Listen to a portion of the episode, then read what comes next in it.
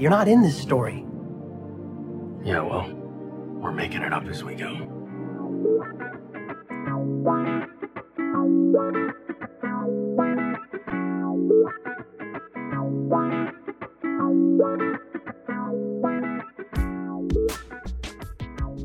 Hello and welcome to Making It Up As We Go, a Destiel fan fiction anthology podcast.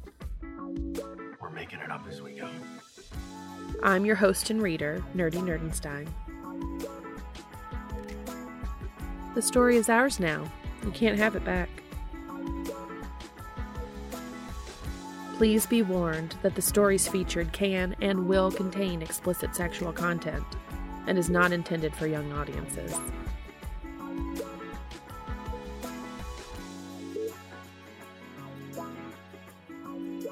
Today I'll be reading Back Road Romance by Haus Seeblick. The rating for this fic is mature. The pertinent tags for this fic include First Kiss, mild angst with a happy ending.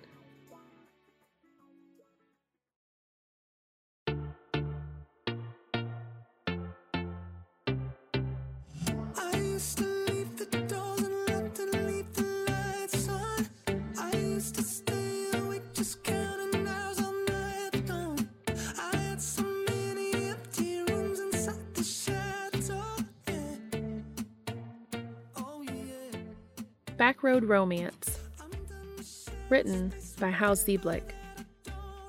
Read for you by Nerdy Nerdenstein. Summary Sam and Eileen snagged the last room at the only motel for miles, leaving Dean and Cass to sleep in the car. One thing leads to another.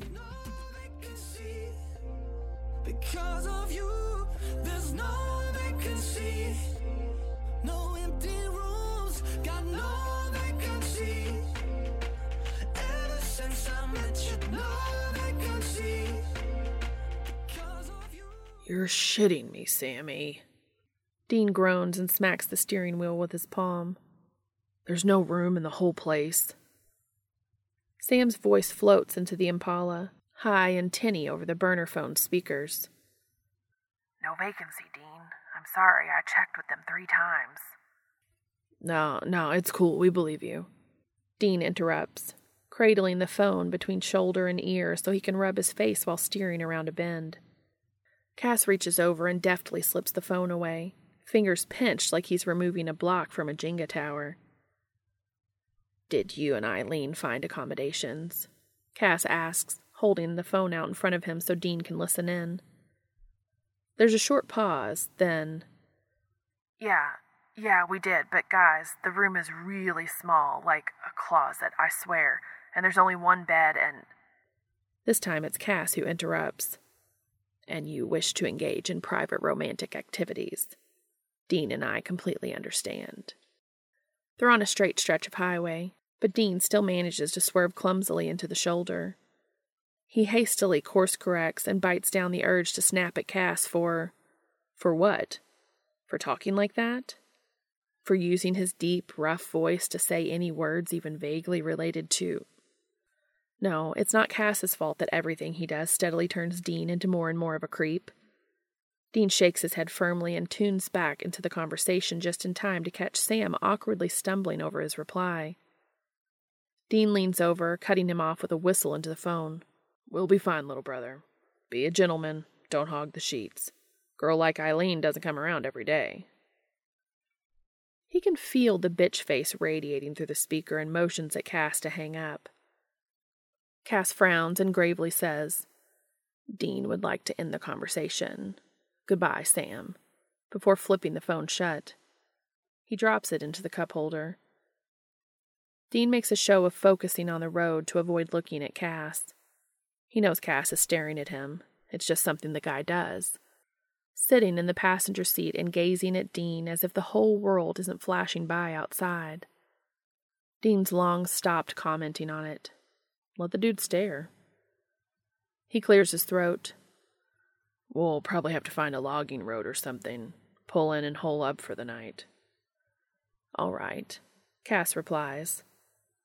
He opens the glove box and pulls out the local map they picked up this afternoon when they rolled into Matlock, Washington to investigate a haunted post office. It was a gray, dinky, bleak town, and the poor ghost lurking around the mailroom seemed more melancholy than anything. She allowed them to dispatch her into the afterlife with very little struggle. That is, after some creative sweet talking by Sam. Eileen had teased Sam mercilessly about it before Dean had even gotten a chance. That's how Dean knows she's the one. There was, of course, no motel in town. Sam and Eileen hit the road before Dean and Cass because Dean insisted on getting a burger for dinner at the tiny diner on Main Street. A mistake. Now he's staring down the barrel of a night alone with Cass, in cramped quarters on a dark back road. If they hadn't already driven all day to get to Matlock, Dean would push on until they found a motel with vacancies. But he's exhausted, and Cass is just enough human these days to actually be tired, too. There's an access road nearby, Cass says, tracing the map with his index finger. In a quarter mile left. Dean follows his directions, and sure enough, there's a bumpy logging road branching off from the highway, stretching deep into the pitch black trees. Dean pulls in about 500 feet before turning off the lights in the ignition. It's silent. The darkness is all encompassing, pressing in on Dean. So heavy it's like he can feel it on his eyelids when he blinks. He takes a slightly shaky breath. Cass is utterly still, as usual, not a single rustle or exhale indicating his presence in the gloom. But Dean feels him there as intensely as if he'd feel a roaring bonfire. His heart thuds in his ears. Why is he freaking out? He slept in the car with Sam a million times. But even as he thinks that, he knows, he knows that this is different. His brain starts whirling through logistics. Who's going to take the back seat? Is Cass even going to sleep the whole night? Or will he wake up and just sit there staring at Dean for hours inches away? Dean needs to shut off his brain. He taps the seat and says, Hey, Cass. Yes, Dean, comes the immediate response, measured and reassuring. Would you like to talk? Relaxing against the seat and slinging an arm over the backrest, Dean peers over to the passenger side. Sure. The moon's out tonight, far above the trees, and the gray scale of nighttime slowly bleeds into view as Dean's eyes adjust. He can just make out the sharp angle of Cass's nose, the slope of his chest, and the outline of his hands folded in his lap. He's always so upright, so proper. Dean wonders what it would feel like to undo him. Are Sam and Eileen having sex? Dean chokes on air. Sputtering, he braces himself on the seat and coughs until his eyes stop watering. what? What? He wheezes. Why? Dude, why would you ask that? He sees Cass turn his head to regard him. Even in the dark, Dean can imagine the piercing gaze. It was unclear to me what you meant by be a gentleman. Cass lifts his hands to shape the finger quotes. I assume the two of them would take advantage of their privacy to engage in physical intimacy.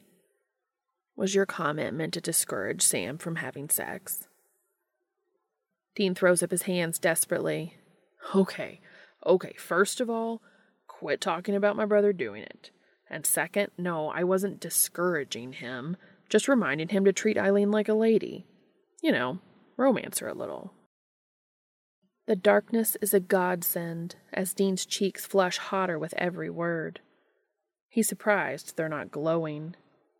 He taps the seat in a random pattern as Cass sits quietly, seemingly digesting the information. When he responds, it's slow and thoughtful. In the pornography I've watched, the participants always begin undressing one another rather quickly and in my own experiences, there's been very little what I would label romantic. What is classified as romance, Dean? Well, shit. The last of Dean's composure evaporates, sizzles away like a drop of water meeting his burning face. He drops his head into his hands and groans. Cass leans forward, his knee brushing Dean's. Have I made you uncomfortable? He asks, voice laden with concern. Dean's throat is tight, his fingers sweaty against his forehead. He forces himself to take a deep breath and to at least open his eyes against the shadow of his palms. Uh, no, no, Cass. You, uh, you should be able to ask that kind of stuff. Human stuff. I get it. It's, uh, important to know. For, you know, so you can. There's a hand on his knee, a warm, strong hand. Long fingers, weighty. Dean's heart kicks into overdrive. He slowly, very slowly, lowers his hands to peek at Cass. How do you like to be romanced, Dean? There's nothing. Absolutely nothing in Dean's brain. It's a chamber of silence, a void.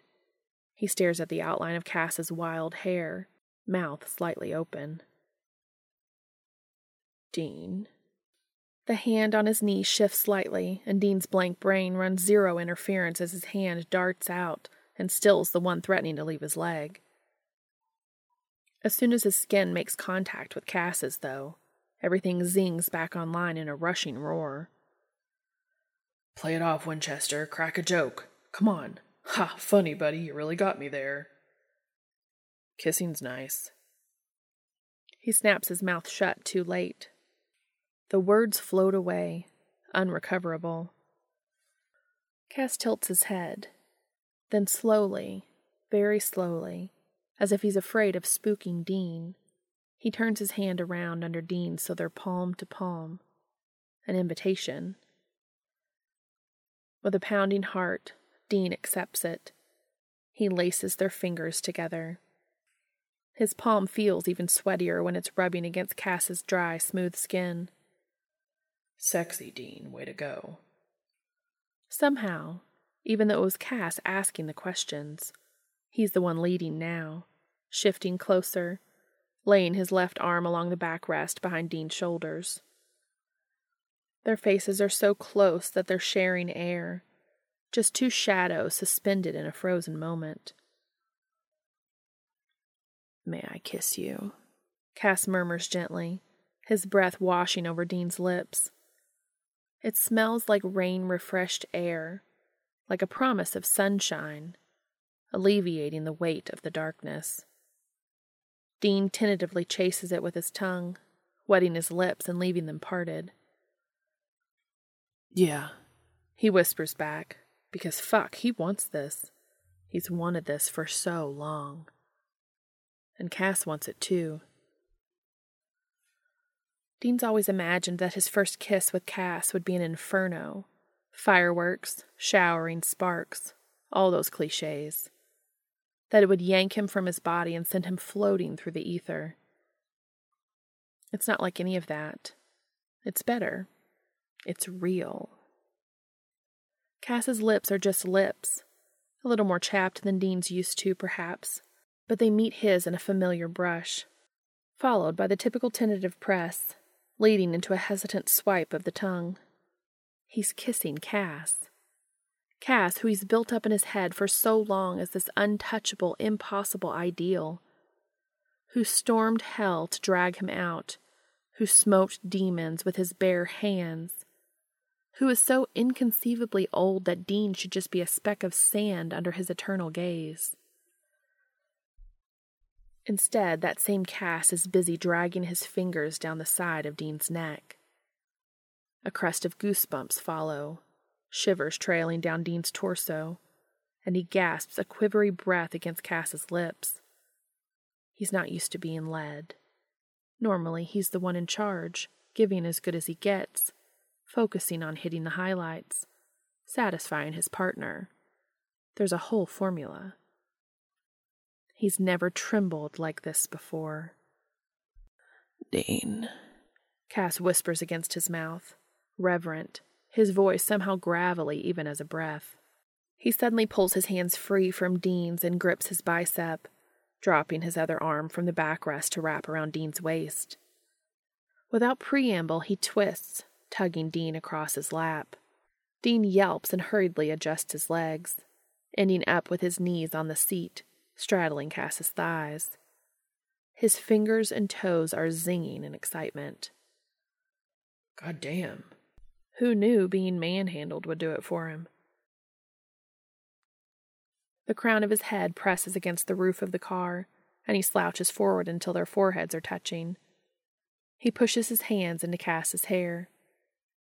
Cass surges forward again, nudging Dean's head to the side and pressing his lips to Dean's neck. Dean groans, low and shaky, as Cass parts his lips and sucks a trail up to Dean's earlobe, his tongue soothing in the wake of his mouth, dragging over every mark he coaxes to the surface. Dean knows his neck will be littered with bruises tomorrow, but he can't bring himself to care. Not when Cass's teeth are busy grazing the shell of his ear. Jeez, Cass. He breathes, dropping his forehead to Cass's shoulder. He's hard already, hips twitching a little, but he keeps his hands firmly in Cass's hair, tugging the soft, thick strands, guiding Cass's mouth back down to his neck. His pulse hammers under each press of chapped lips. He pulls back and captures Cass's mouth again, sliding his tongue into that wet heat. They trade open mouthed kisses, a bit sloppy, while Cass's hands glide up Dean's back under his flannel.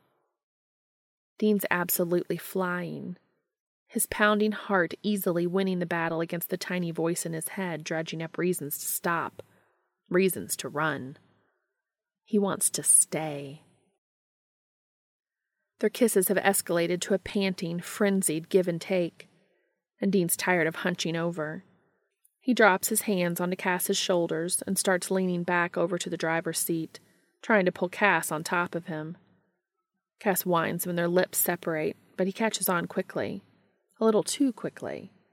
He grips Dean's waist and shifts him along the bench seat with such force that Dean's arm goes flying and his elbow smacks right into the middle of the steering wheel.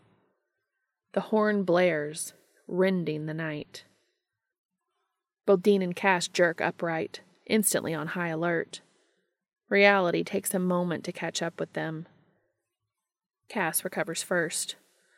That startled me, he says, voice wrecked. Dean lets out a long breath.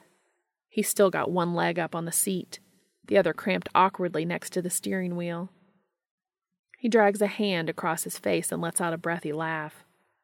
The next thing he knows, he's doubled over, laughing so hard his cheeks hurt and his eyes water. He's just so goddamn happy. Cass watches him, head tilted in the shadows. Dean lets his laughter run its course, petering out with a sigh of mirth and a hand slapped on Cass's knee. What a night, huh? he says. Cass lifts a hand and strokes Dean's cheek with his knuckles. Even after all that making out, this one gesture seems inordinately intimate. But Dean just smiles. Cass swipes his thumb over Dean's cheekbone one more time before slowly, almost reluctantly, letting his hand fall. You need to sleep. Dean nods and glances into the back seat. You do too, don't you? At least a little bit. Maybe we can both fit back there. They get out of the car. The cool night air rushes into Dean's lungs and fizzes through his chest, bringing the events of the past half hour into blood rich focus in his brain. He steels himself for the freak out, for the doubt and the deflection, but it doesn't come. He feels right. They crawl into the back seat, awkwardly shuffling and shifting, ending up with Cass sitting mostly upright, insisting that he's fine and Dean laid out on the seat with his head in Cass's lap. He drops off to sleep faster than he has in a long time, Cass's long fingers carding through his hair.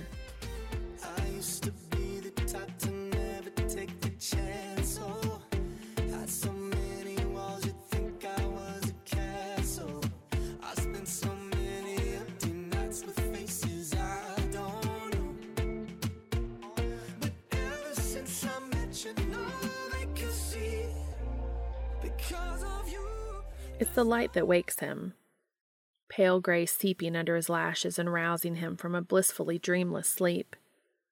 He lifts his head and immediately winces. His neck is stiff as a board and his back aches all the way down to his tailbone. He's really getting too old to be sleeping in the car. Hello, Dean. Dean twists around and peers blearily up at Cass, who's gazing down at him with one of his rare enigmatic smiles. Dean yawns and stretches as best he can, his back popping. He pushes himself up until he's sitting next to Cass. Morning, sunshine. Cass leans over, and before Dean can react, presses a warm, dry kiss to Dean's cheek. Sore body or not, this is the best morning of Dean's life. They extract themselves from the back seat and stumble into the damp early morning air. Dean pops the collar of his flannel after a single glance into the side mirror. He's got a lot of hickeys. They take a second to stretch. Dean admires the way Cass's pecs shift under his dress shirt as he reaches for the sky, before sliding into the front seat. Dean backs them out of the logging road, the verdant green pines on either side nearly overwhelming his night accustomed eyes. Cass calls Sam as they roar down the highway again. It's only 5 a.m., but Dean handed Cass the phone and told him to give Sam a wake up call. The kid deserves it after a good night's sleep in a real bed. They pull into the parking lot of the Cedar Crest Motel just past 5:30. Dean ends up having to park on the street though, because the lot's at capacity, not a single spot unoccupied. He pats Baby in apology as he leaves her, and he and Cass make their way to the room number that a very irritated, cranky Sam snapped at them over the phone. They've almost reached it when Dean suddenly stops dead. He grabs Cass's arm. Cass shoots him a questioning glance. Look. Dean points up at the motel sign. There, huge red letters, blinking through the pale morning light, spell out a clear vacancy. It's hardly been six hours, Dean says. No one would have checked out in the middle of the night.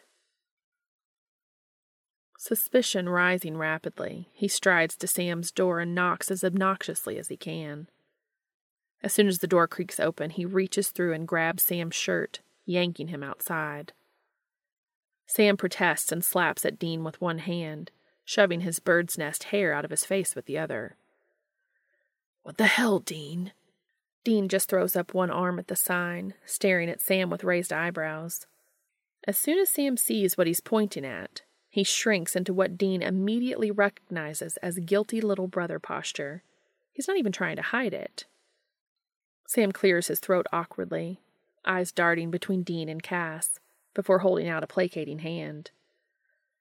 I just I just thought maybe you could use some time alone, he explains hastily, backing up a bit into the room. If we all ended up here, Dean, you'd just insist that we share. You know you would. Dean knows Sam's right. He's careful with their fake money, so sue him. But he ends up glaring regardless.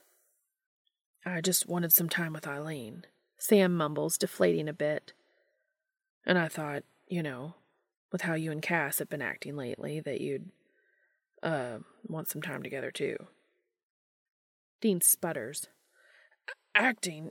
Wait, what? Thank you, Sam, Cass says, deep voice cutting off Dean's protests. We had a very pleasant night.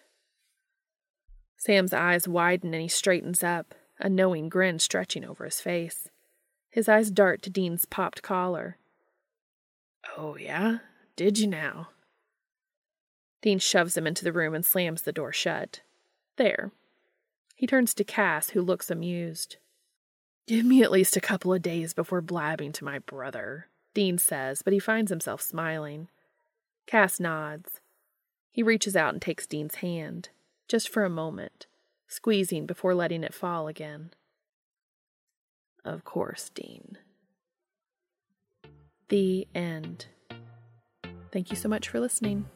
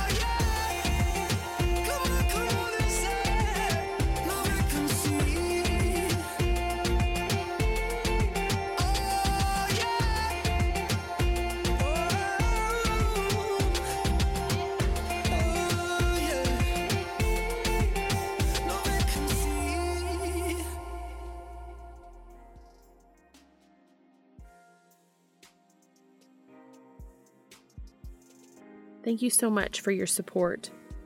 I can be contacted on Twitter, Tumblr, or at makingitupaswegopod at gmail.com. If you are able, please go to the author's AO3 story and give comments and kudos to them for sharing this with us. The link is in the show notes. This will also be posted on AO3 as a podfic under my username, and the link will be in the show notes as well. As always, thank you so much for listening.